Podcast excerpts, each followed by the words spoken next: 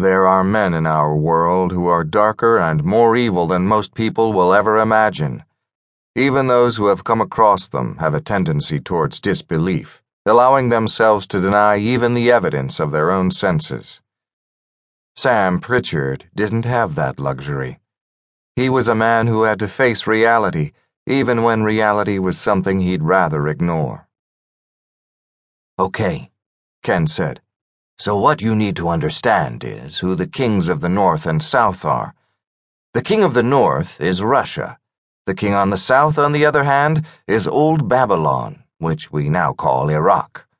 They will form an alliance and will move to make war against the nation of Israel.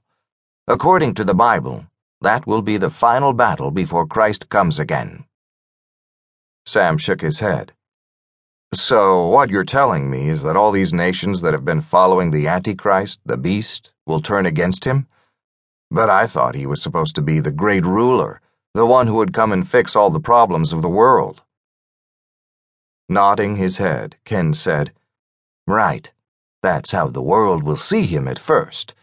He'll be the one to bring peace to the Middle East by creating a peace treaty with Israel that will seem to solve all the problems that have plagued the region all these years.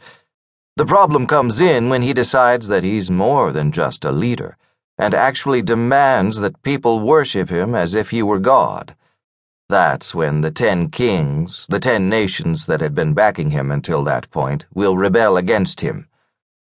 He will have established his headquarters in Jerusalem by that point, so in order to attack him, his enemies will invade Israel.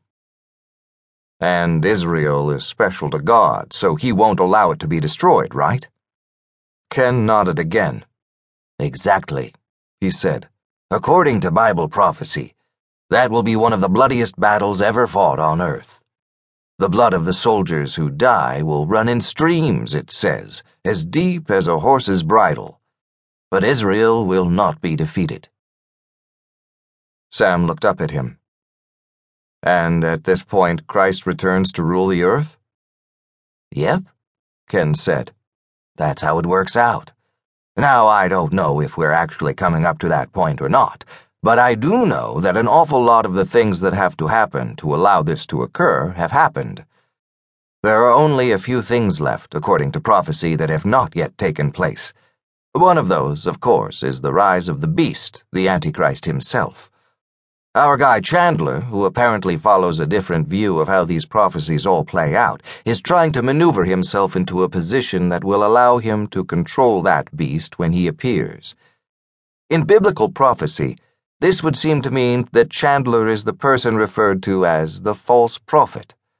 The false prophet, and I don't claim to understand how all this works, is the one who will be telling people what to do in the name of the beast, wielding both political and religious power. It looks like Chandler wants that job. And in order to get it, Sam said, he needs to bring on the one world government, the New World Order, or whatever it's called so that he can figure out whose strings it is he's planning to pull. Right? Bingo, Ken said, pointing a finger at Sam. But I don't think he's just waiting to find out who it is. I think he's trying to put someone in that position. Wouldn't that be going against the prophecies, trying to overrule God? Not necessarily, Ken said. If Chandler is the false prophet, if he is the one who is destined by these prophecies to fulfill that position, then it's quite likely that he's doing exactly what God would want him to do.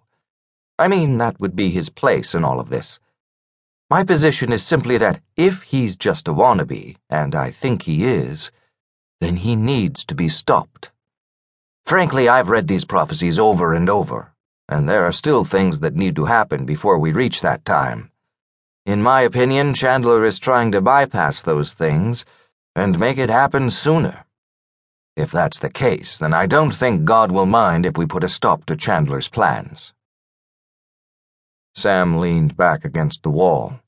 He was sitting on the bed in the motel room they had gotten the night before in order to get some rest before they made it into D.C.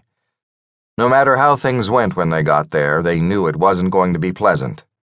Chandler wanted them dead and there was very little doubt that he had a number of assassins out on the prowl looking for them.